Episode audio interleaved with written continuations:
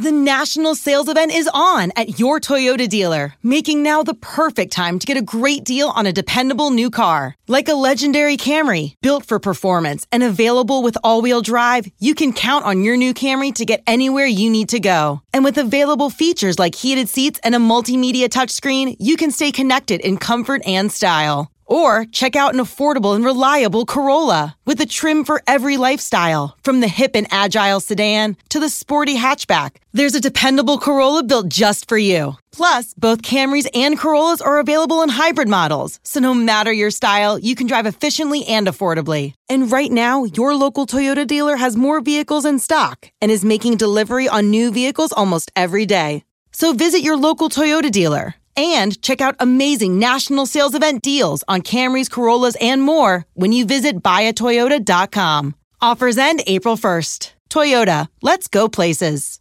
The connection between you and your therapist matters. That's why Alma focuses on helping you find the right someone to talk to, not just anyone. When you browse their online directory, you can filter your search by what you want to focus on, like anxiety, relationships, or big life transitions. You can also specify preferences around gender, race, faith, and more to help you find someone who's more likely to understand where you're coming from. Alma also makes it easy for therapists to navigate insurance. That's why 95% of providers in their directory accept insurance for sessions, so you can find care that's affordable too. You want to talk to someone, but not just anyone. Alma is there to help you find the right fit. Visit helloalma.com slash not just anyone to schedule a free consultation today. That's hello, A-L-M-A dot com slash not just anyone. A word of warning. This podcast explores graphic and disturbing stories and includes some strong language. It therefore may not be suitable for our young listeners or other folks who may find it disturbing. Hello, and welcome to True Crime Daily, the podcast covering high profile and under the radar cases from across the country every week. I'm your host, Ana Garcia. Our cases this week are rooted in revenge, and some of the victims are just children.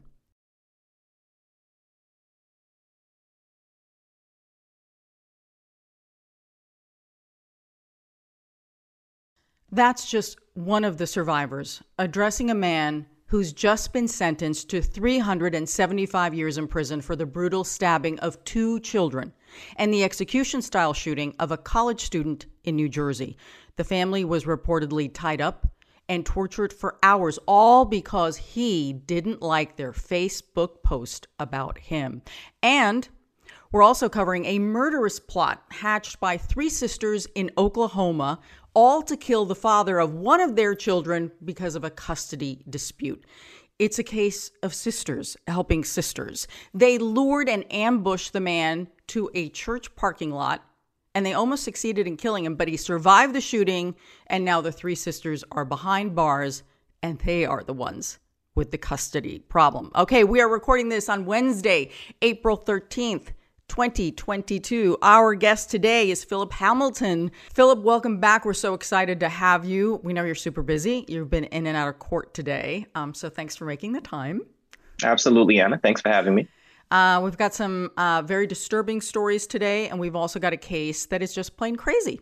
Three women who I think had way too much time on their hands and thought that uh, they could execute a, a, murder plot I think they were watching way too much TV. And no pun intended there in regards to the execute, because on both ends, total failure. And oh. and and very much so happy that it did turn out that way for that unfortunate father. But I'm sure we'll discuss about more oh, about it, that. It it's just really it's it's craziness. So um here's here are the basics and then we'll kind of go through what was going on. So it was a custody battle really that's what was going on. And um, it ends in this crazy murder plot which thank god was not successful. And the mother who was in the dispute with her ex over their child decides to have her sisters help her fix this custody problem by getting rid of the father. Get rid of the father you get rid of the problem? I don't think so phillip No. These are decisions you have to make before you decide to have children, not at the end of the breakup, wherein now you're just trying to take this person off the face of the earth. Not a good decision at all. You and I always talk about good decision making versus bad decision making. Every time I'm with you, Ana, this is terrible decision making. Horrible. And, and to think it's one thing when one person comes up with a crazy idea, right? And they keep it and they do it. Because usually most people do things on their own, or maybe they hire someone. But this woman actually got two of her sisters to buy into it. That's the part that I find equally insane. Like, at what point didn't one of them say, hey, maybe we shouldn't do this? No, they were all in according to the FBI. And not only were they all in, they were all in in a very inefficient, ineffective, and, and just flat out embarrassing way. I mean, not to take anything away from, again, what could have happened in this situation. Um, but fortunately, the father survived. But in terms of just, you want to talk about just dumb planning and just pathetic execution in in regards to what they were trying to do. It, it's all tied in here, and I'm just again I'm glad that nothing worked out as the way that they wanted it to. Mm-hmm. The father survived the shooting, and the three sisters in arms, as I call them, have been found guilty of all of their crimes as part of this attempted murder plot. So it's a little hard to follow because we've got three sisters, and then we have uh, the father who is not named, and other players. So I-, I will try and keep this as simple for everyone to follow along because there are just so many names here. Uh, let's start at the beginning with the couple at the center, right? We're dealing with the sister who was in a relationship with this man who has the victim who has remained unnamed, and therefore we will keep it that way. Tirzah Mapson, that's her name. She and the victim, you know, the baby daddy, they were in a relationship in the North Carolina area around 2012. A year later, a baby girl is born from this relationship. By 2014, this would be two years after they met, they are in family court in the middle of a custody battle. The mother, Tirzah, was given primary custody and the father was given visitation. Now, by 2018, the girl would have been about five at this point. The right. parents have moved even you know, farther apart. And I'm not just talking emotionally, I'm talking physically. So you have the mother in Oklahoma and you have the father in Florida. So you can see where this is all going because when it's time for visitation, it's becoming a bit inconvenient, although that's not a reason to kill someone. That summer, the, the summer that the plot is, um, you know, rolled out, if you will. So summer of 2018, um, Tirzah and her sisters, Alyssa and Charis, hatch this plot to resolve this custody issue by getting rid of dad. The mother tells the father she wants to leave the child with him for two weeks at the end of the month. And he's like, Great, I'd love to have my child. This is fantastic. So, because they live far away from each other, they come up with um, a point. You know, parents do this a lot. I, you know, my child is the product of divorce. He's grown man now. You know, you have places where you switch off. It isn't always a pickup drop off at home. Okay. All of this so far seems kind of normal. So it is um, Tirzah and her sisters who come up with the location in Alabama. It's gonna, it's like a remote area and it's a church parking lot. But I would think it's like, oh, we're meeting at a church. Okay, that sounds pretty safe. Like I, my my radar wouldn't be up on this one. Would it be for you? No, you. I, I, funny that you said that. I wouldn't even be thinking, "Oh, this is safe." I wouldn't be thinking anything at all. This is just the point with which we are, you know, doing the drop off, and and and that's it. I wouldn't have any reason to think of anything at this point, anyway. Yeah. So June 17th, the plan is really coming together. The FBI says that Alyssa creates a notes document on her phone, which lists items that they're going to be needing. I always love these to do notes. Disguises ladder, climbing rope, binoculars, luck beads, bless and luck necklaces, and gloves. I love that the sisters wanted good luck charms. Do you love that? I love that. And I also just love how type A people, no matter what scenario they're in, whether they're at work with their organizing or they're organizing an attempted murder plot, they always make sure that they have those notes ready to go. And of course, in these situations, they always turn out to be if not the most incriminating evidence, certainly up there, is still nevertheless it's just crazy. They, they can't let it go. not even in the attempted murder plot. They can't let it go. They got to write those notes. Apparently, their good luck charms did not work. No. there was an epic fail there on, on the Lucky Charms. Well, you know what? It might have been inversely played for the father. Maybe it was his luck that day, right? Oh, I so like the way you think. Mm-hmm. The, the universe is always going to let it play out. So it was good luck for him. Ah, I love the way you think. Yes, yes, yes. I agree. I accept that. Absolutely. So there were also all these texts going back and forth, like more than 100 texts that the FBI was able to collect. And the plan is to lure the dad to this church in Alabama. This is going to be the handoff location. Now, here's whether they planned this or they knew this or they didn't. There was another victim in the car. So when he drives up to Alabama to the spot, he has his new wife with him in the car. So what he didn't know is he's sitting in the church parking lot waiting and they were delayed they were delayed because the mother kept sending texts. Oh, you know, I am I'm stuck in traffic. The kid's puking. There are all these reasons why they were sitting there, sitting ducks for hours, hours. So um, you've got the sisters kind of all over the place. You've got two sisters who drive to Alabama to prepare. The third sister is in Florida, not far from the father's home. It gets a little messy. I don't know why she was down there. I don't know if she was doing surveillance.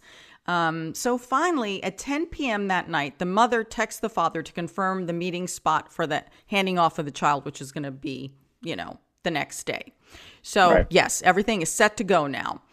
All right. The sister who had been in Florida is now buying binoculars at Walmart. Now, you could make the argument she's a bird watcher. If you came to my house, I'd have a lot of binoculars. You could look at it two ways. Garcia is either, you know, crazy watching all the neighbors, or she really is a bird watcher.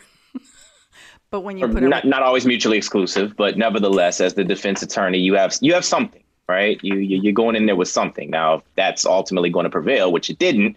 Um, you know, you deal with it then, but you have something that you're going in with. So, mm-hmm. all right. Okay, so now we're presumably getting set for the ambush. So the next morning, the FBI says that the sisters are sending each other all sorts of messages of encouragement, you know, kind of like, yeah, we can do this. Um, um, one of them writes, this was crazy. This is again on the morning. Um, one writes, This is just like the video game Halo. No, it is not, ladies. this is real life, actually. Is, That's a. it's not a virtual a killing. Different. No, no. Yeah, this is this is not a program. This is real life. This is a life. This is someone's life. This is the father of your child. But nevertheless, they needed to get a life. That these three, right? These three. Okay. So, um, what's also important to note here is that Charis, one of the sisters, has a background in military training. According to the FBI, she served in the Marine Corps from 2007 to 2011. This is a woman who knows how to shoot. Lots of women know how to shoot, though, but nonetheless, storing that in the back. So they also decide that they're going to camouflage the white pickup truck this is how they disguise the pickup truck. They put black stripes on it, but they don't change the Oklahoma plates. Help me here, Phillip. so they made it a very conspicuous zebra oriented vehicle with nevertheless the same plates that are tracking right back to where all this begins. Again, this this this this planning is uh or planning as we should say. It's mm-hmm. ridiculous. Absolutely ridiculous. At the very least, take the plates off, would you? At the very least. Okay. So by the afternoon, so now it's about three in the afternoon. This is on the day of the ambush. At 3 p.m., the mother sends a text to the father, who is already in the church parking lot waiting for his daughter, who's about five at this time.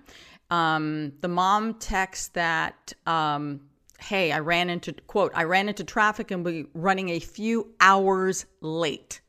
Can you imagine? This man has been sitting in this parking lot for hours. He's driven up from Florida to get his child, but he sits. You know, when I was just kind of getting versed on this story, that was the thing I think that stuck out to me the most. Um, you know, just being in a position where you're already traveling out of state, you're really looking forward to picking up your child. You're gonna sit there and you're gonna eat that in regards to like, look, if you're if you're a few hours late, like I love my child, I'm gonna wait. But there is something there that just had to be flat out infuriating. In fe- like a few hours not a few minutes a few hours. And i can't say that at that point it would be a tell that something's up but certainly i'm sure him and his wife in the truck were starting to have a discussion about what is going on. Right. Exactly. Exactly. Oh and she had answers for everything the mother so around 5 18 p.m day of the ambush. The father is really getting impatient and he's been waiting for two hours at this point and he's texting the mother. So now the mother has a new excuse two hours later after the first one, which is about traffic. She says, quote, that their child got sick and puked in the car. Okay, if you're a dad, you know, it is possible children who are five do throw up in cars. You know, it just it just is. Right. So he's still sitting there waiting. So about a half hour later, was which is about 5:40 p.m. on the timeline, um, someone fires into the parked car in which the father and his and his wife are sitting. And the father is injured. The bullet goes through the trunk of the car and strikes him in the shoulder. According to the FBI, surveillance video shows him trying to get out of the car, obviously because he's being fired upon, gets down to the ground, and then apparently shots are being fired to the ground, trying to further injure this man as he's trying to get out of the car. Right. Finally, the father and his wife managed to get to a store nearby. All of this is supported by surveillance video you know, and they call 911. The man is taken to the hospital. And what police start figuring out is that a white pickup truck was seen leaving the area right after the shooting. Hello.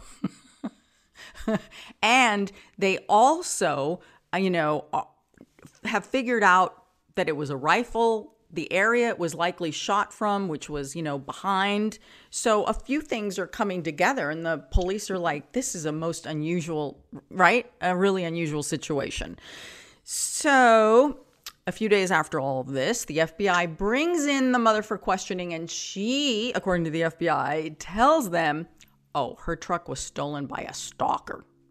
How do you mm. know that the person was a stalker? I mean, mm-hmm. most people would just say my truck was stolen. No, no, no. My truck was stolen by a stalker.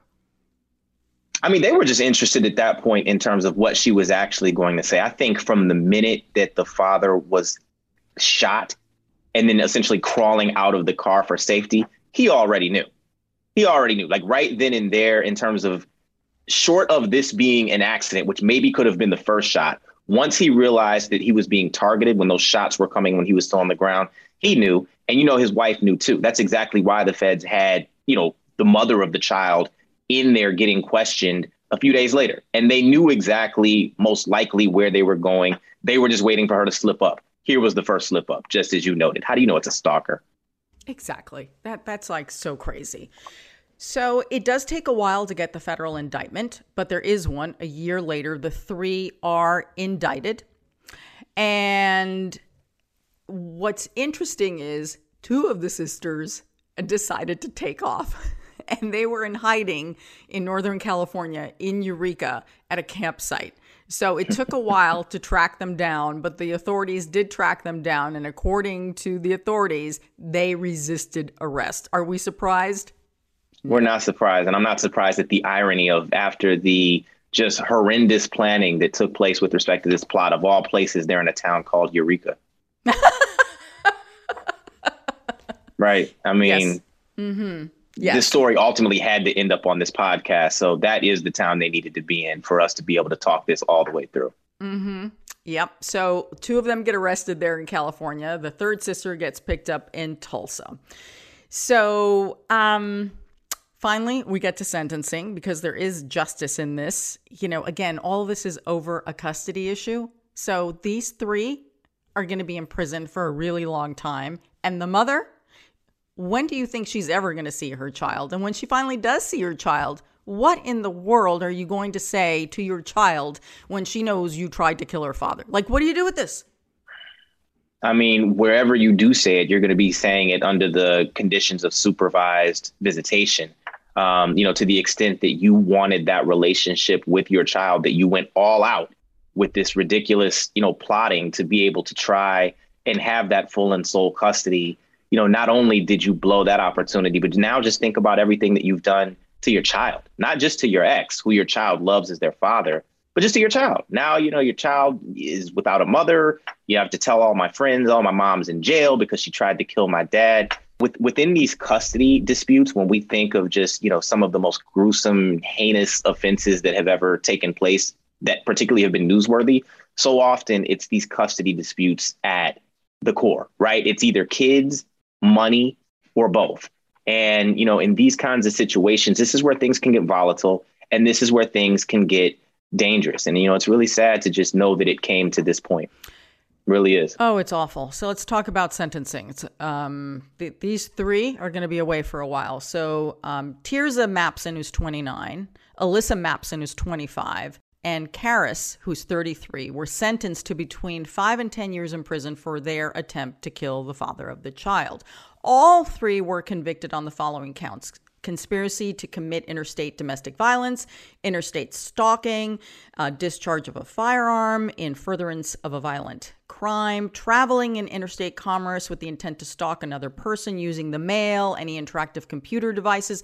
All this is extremely important. Remember, these are federal federal right. charges. This was an FBI case. This was not a local case because you had them in multiple states. You had them in Oklahoma, in Florida, Alabama, traveling in between states, setting the man, luring him.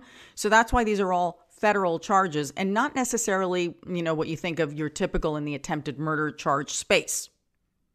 No, absolutely. I mean, that's ultimately how the feds always do get jurisdiction. Once you start crossing state lines, then some of what would otherwise be the run of the mill, you know, state level local offenses, they become federal offenses. And, you know, in this matter, the U.S. Attorney's Office had no issue in terms of building a very strong case using the resources of the federal government as opposed to some of the more you know stretched resources of local governments to prove this case up. And I, and I think they did a great job frankly. It's interesting that the authorities have never either identified determined figured out who exactly shot the rifle. That to me you know i know it's not the most interesting part of this but it, it wasn't apparently it wasn't necessary exactly. for the conviction here. They didn't it's need not. to identify the shooter. It's not because once they got all of the girls on the conspiracy, then once you're involved in the conspiracy as a co-conspirator, you're responsible for the acts of every other co-conspirator that occurred throughout the course of that conspiracy. So most likely, if we all had to put our money on it, probably the shooter was the one that had the Marine training. But even to the extent that it wasn't, as far as the government's concerned, who cares? Once you all pled guilty to the conspiracy, you're all guilty of it. Sisters in Arms. Phillip, our next case is from New Jersey. A man has been sentenced to 375 years for killing two children and a woman all over a Facebook post that he didn't like. And, and I don't I don't know if that's enough time, honestly. With no. what we're about to discuss, I don't know if that's enough time. No, it's not enough time. It's not enough time. And you know what? At the end of the day, what she posted on Facebook was the truth. Okay? That I mean, not that that should matter, but I'm just saying um, yeah. that's what we're talking about. He was mad about a Facebook post. You know that this is such a heinous crime when the judge calls the killer, quote, pure evil. It is among the most heinous crimes that you will ever hear of certainly one of the worst that the judge has ever had to deal with. In 2016, Jeremy Arrington stabbed two children to death and shot a college student execution style while she was begging for her life. He also tied up and tortured other members of the family.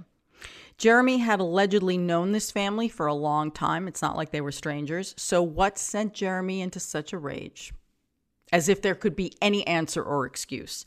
The mother of the the two children who were killed had made a comment on Facebook that Jeremy was wanted by the police. He indeed was wanted by the police for a long criminal record. At the time of this attack, he was a suspect in a shooting and sexual assault case. This is what triggered the guy. The attack, let's discuss this. On November 5th of 2016, Jeremy broke into the home of the Whitehurst family in Newark with a gun. He tied up nine people inside the apartment and he proceeded to torture them by stabbing them with kitchen knives. The torture reportedly lasted an hour and a half, and the stabbings led to the death of two children seven year old Ariel Whitehurst and her 11 year old brother, Aljahan Whitehurst. I'm not even done. I'm not even done. The aunt of the children reportedly could hear Ariel's screams in the bathroom. She was stabbed over and over until the child stopped. That was the hardest part of reading for this story. That part right there. It's all hard and it's all um, I don't know, just just unimaginable and unthinkable. but that was the hardest part for me, right? Like the screams until they stop. Yeah, these are just babies. An eight year old, correct? Or was yeah. the seven and 11? Yeah. Yeah. Okay. Brother and sister. Absolutely. I mean, there's, you can't take any life, but you know, this is, this is just horrific. Yeah. Then Jeremy shot and killed Syesha McBurrows, um, who was a family friend. She was in college and she was visiting during the time of the attack. What horrible timing for this young woman. Police responded to, to the attack after a call, get this, from a young girl with autism who escaped, was hiding in the closet, and called 911. Despite all her challenges, this little girl managed to do what was needed. She called 911. God bless her. Literally, um, she, yes. Literally, she was she was blessed at that. She was. She really was. Jeremy Arrington was apprehended after a standoff with SWAT. He barricaded himself in the apartment building. The judge during the case, especially at sentencing, he described in detail how the two children were tortured. Here is a clip from ABC 7. This is Essex County Superior Court Judge Ronald Wigler. Little Ariel Whitehurst sustained over 15 stab. One stab wound was inflicted with such force, the tip of the knife broke off in her skull. Little Al Jahan sustained over 12 stab wounds. You plunged the knife so hard and so deep through this young boy's back that it exited through his chest. Now, when you hear the judge describing in detail how this man attacked those two children. I don't know how anybody had any restraint in that courtroom, frankly. And it was very emotional at sentencing. Yeah. You know, I was giving that a lot of thought, right? Like there was a time in my career where I was a public defender, whereas now, you know, I'm in private practice. So I, you know, certainly have much more discretion over the cases that I can take and that I don't take. Um, this is certainly a case um, I would never take in private practice. I just wouldn't because I wouldn't be able to give this man his Sixth Amendment right to effective assistance of counsel because I would just be too emotionally told to represent him in the way in which the Constitution requires. That said, as a public defender, if I did have his case, I really would be very interested in understanding his medical history, his psychiatric status. Um, just really, it, it would be almost more inquisitive of trying to figure out how could you do something like this, right? Like what happened earlier in your life? What chemical potentially imbalance is there with you? What diagnosis is there? I, would just be digging so deep, and to be frank with you, Ana, hoping that something would be found. Because to the extent that it's not, then as you mentioned earlier, and as the judge noted, then we're just dealing with like pure, pure unexcused evil. Does that make sense? I mean, that's really kind of how I was approaching this when I was thinking about if I would have ever been in a position where I had to represent him, I would have needed something to get a hook on because if I don't have it, then what it really means is that on earth, there really is just legit pure evil. And, you know, that's kind of tough to accept. But this case I, makes you think about it.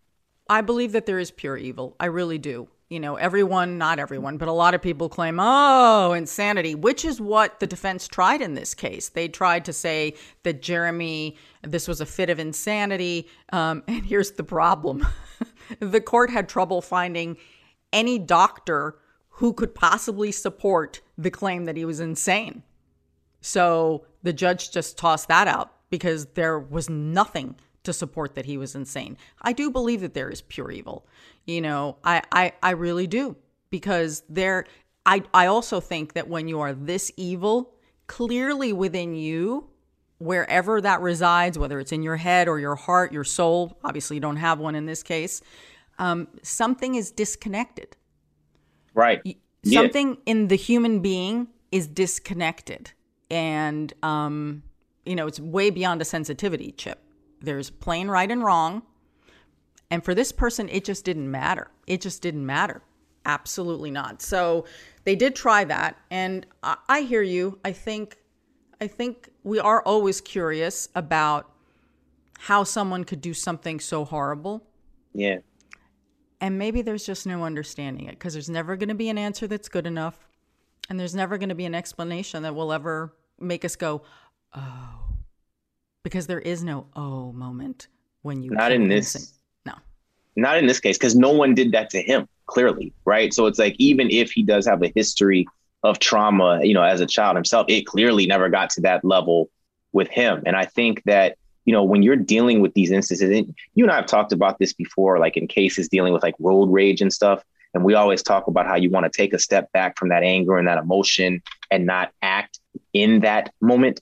And I think here, you know, when people go into those blind rages, you know, from a cliche standpoint, what, what do you see sometimes? People maybe throw like a glass of cold water just to like wake someone up, right? Mm-hmm, mm-hmm. And I, I, think in this instance, if when that little girl, or I don't, I don't know if it was a little girl or a little boy that was, you know, being stabbed, screaming until they were no longer screaming anymore, if those screams weren't the you know, so to speak, glass of cold water for him to come out of that rage and he wasn't able to, then you kind of have me a little bit, Ana, in terms of proving your case out for pure evil, short of, you know, there being some other diagnosis that maybe we're not privy to just because I wasn't in the courtroom as the defense was, you know, representing him. So I don't know, but it's uh, re- probably the saddest story I've had to, you know, ever read in preparing just both to come on and have this discussion with you, but just in general, I've dealt with a lot of criminal cases, and like that judge, I've never really seen or heard of anything this that just hit this hard, especially for me, someone that does this work, right? Oh, absolutely. The trial lasted 10 days. Jurors in Essex County deliberated for less than two hours. I can't believe it even took that long. I think because there were 29 counts. So I guess if you give each count, what, maybe 10 minutes or, you know, I, I became a lawyer. I'm not good at math. But you know what I'm saying? Like they maybe just had to quickly go down each count, but because there were so many, it sounds like that's the only thing that led to the two hours. You know, if it was five counts, they may have been out of there in three minutes. Yeah.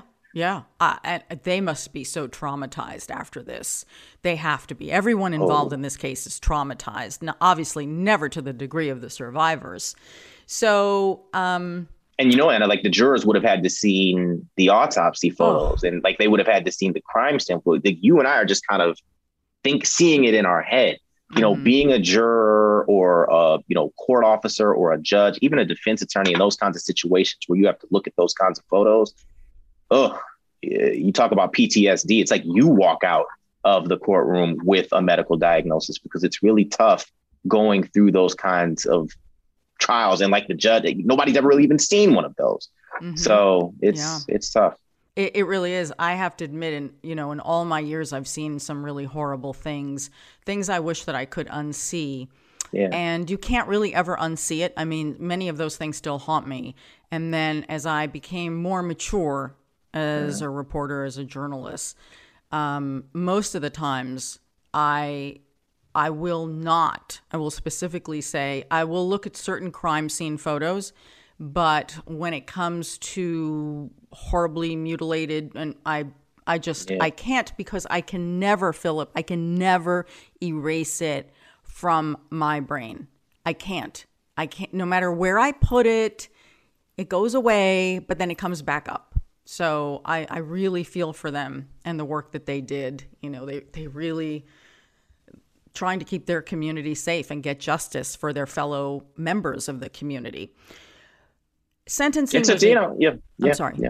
No, no, no. Go ahead. You you said it all. Go ahead. Uh, sentencing was extremely emotional, obviously, because the survivors and the family members of the victims had a chance to say what they needed to say without being edited. And you can see the emotion, you can hear the fury, the pain. You know, Phillip, despite how emotional they were and the things they had to say, I, I still think I, I can't believe they had the strength. But, you know, let me say that again. I, I'm trying to clearly, I mean, this was an incredibly emotional moment for these families. And even though they were struggling, they still held it together. I don't know how they continue to hold it together. I think the judge said the most interesting thing. He said at the end of this, he said, I don't know how you recover from all of this. I don't know how you live with this. It, oh man. It, it, it's clearly a part when when things like this happen, right? Like first you start to dig to like how could it happen, right? So we already had that discussion in regards to You know, how could he do this? What, what's going on with him? But then you start to go over to like the why, right? And it's like the sacrifice of, of, of these children and the, and the pain and torment with which they had to live out the, you know, last few minutes of their lives. Why? Right. And with respect to the family and in terms of that recovery, you know, I think there's clearly something that's meant for them later on down the line with which this was a test that they had to get through to build up whatever amount of strength and courage and um, you name it that they're going to need for some later test later on down the line. And I know that may sound all, you know, kooky and, and spiritual and what have you, but like really when you start dealing with these kinds of just unimaginable crimes and just this unimaginable behavior that one human being could exhibit toward another, that's the only way sometimes that I can chalk it up because like why should this family have to go through this as opposed to, you know, everyone else in many respects or a lot of others who will never have to, right? And who will never even have to imagine it. And, you know, they have to live it and live it every day and try to, you know, recover past this. Just again, God bless them. And, you know, this, I think, will be a testament to their strength with whatever um, ultimately life is going to put before them moving forward. So on March 4th, Jeremy Arrington was convicted of 28 counts, including three counts of murder, three counts of attempted murder, burglary, criminal restraint, unlawful possession of a handgun. It goes on and on and on. In addition to three consecutive life sentences for murder, the judge imposed 50 year sentences for each of the three attempted murder convictions for the surviving victims. Like, under no circumstances is this guy getting off on anything. I mean, the judge right. just threw the book at him as he should have. And because of the No Early Release Act, I believe in New Jersey, um, he will have to serve a total of 281 years of his 375 year sentence before he's eligible for parole. This guy's going nowhere. Uh, I, the judge said you committed perhaps the most horrific, heinous, cruel, and depraved murders this county has ever seen. He said, This case is the worst that I have ever seen. And he actually, this man, this convicted killer, actually, I don't know, apologized. He made a statement in court Okay. Because I'm just like not even going to concede that that was an apology. Mm-hmm. He used words like this was uncalled for. Give me a break. And that he would switch places with the victims if he could. Now that's a lie. That's a lie.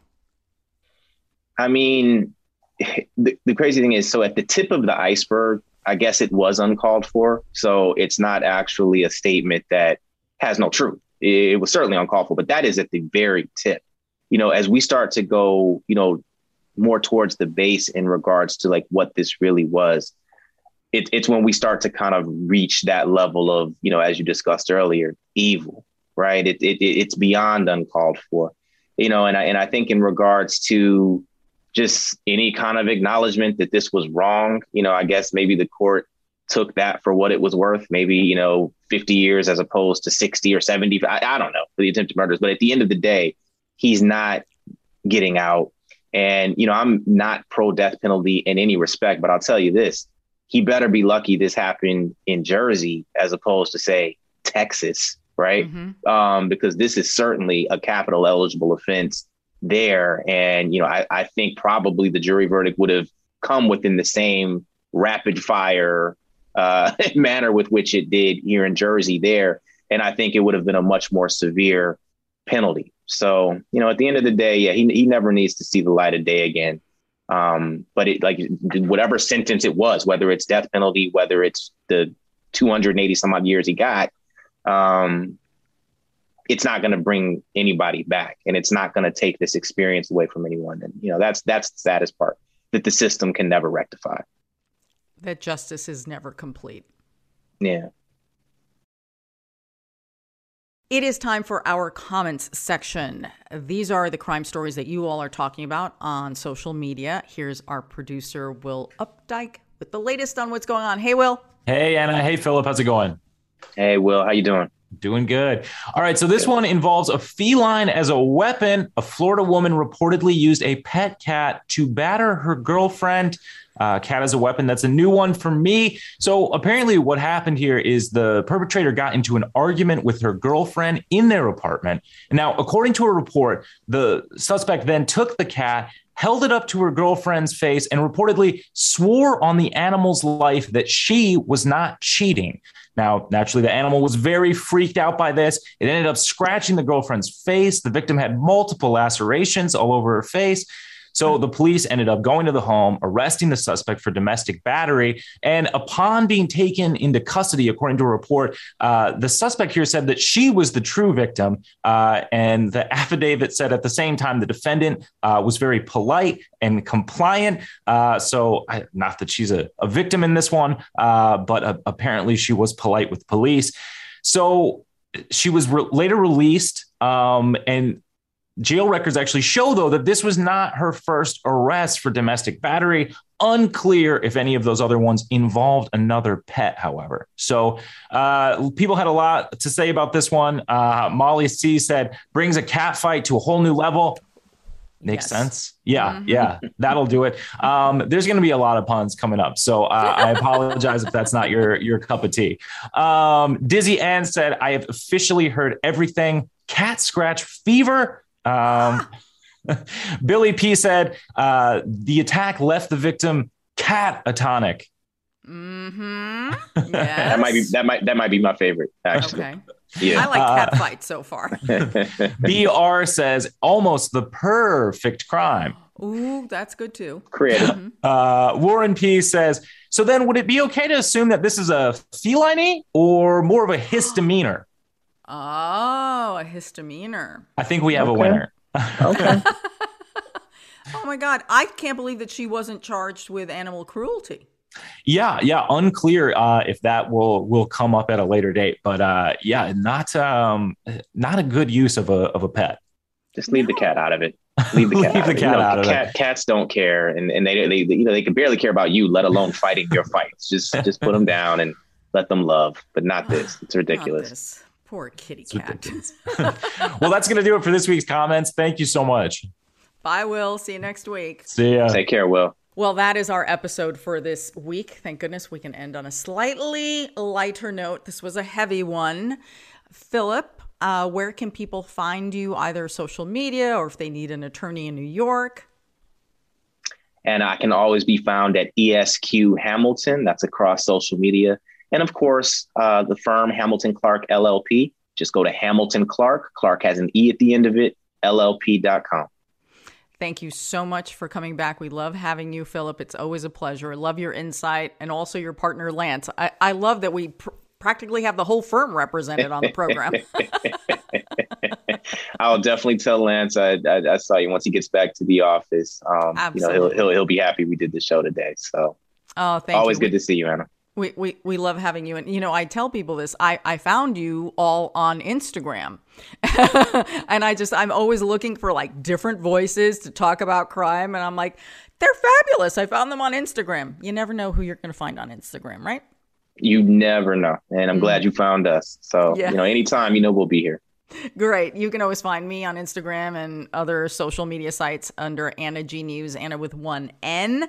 Um, we want to make sure that you know you can find not only this podcast, but all our podcasts wherever you get your podcast. Subscribe to our YouTube channel. We've got nearly 5 million subscribers. Are you one of them? I hope that you are. And sign up to receive our newsletter at truecrimedaily.com. Until next week, I'm your host, Ana Garcia. This is True Crime Daily, the podcast. And as we always say, don't do crime. This episode is brought to you by Progressive Insurance. Whether you love true crime or comedy, celebrity interviews or news, you call the shots on what's in your podcast queue. And guess what? Now you can call them on your auto insurance too with the Name Your Price tool from Progressive. It works just the way it sounds. You tell Progressive how much you want to pay for car insurance, and they'll show you coverage options that fit your budget. Get your quote today at progressive.com to join the over 28 million drivers who trust Progressive. Progressive Casualty Insurance Company and Affiliates. Price and coverage match limited by state law. Celebrate and save at Ashley's anniversary sale with hot buys, your choice of colors starting at just $3.99. Ashley Sleep mattresses starting at $2.50. Plus, receive a free adjustable base with select mattress purchases and shop top mattress brands like Stearns and Foster, Tempur-Pedic, Purple, and Beautyrest Black with 60-month special financing. Only at Ashley. Subject to credit approval. No minimum purchase required. Minimum monthly payment, down payment, tax, and delivery may be required. See store for details.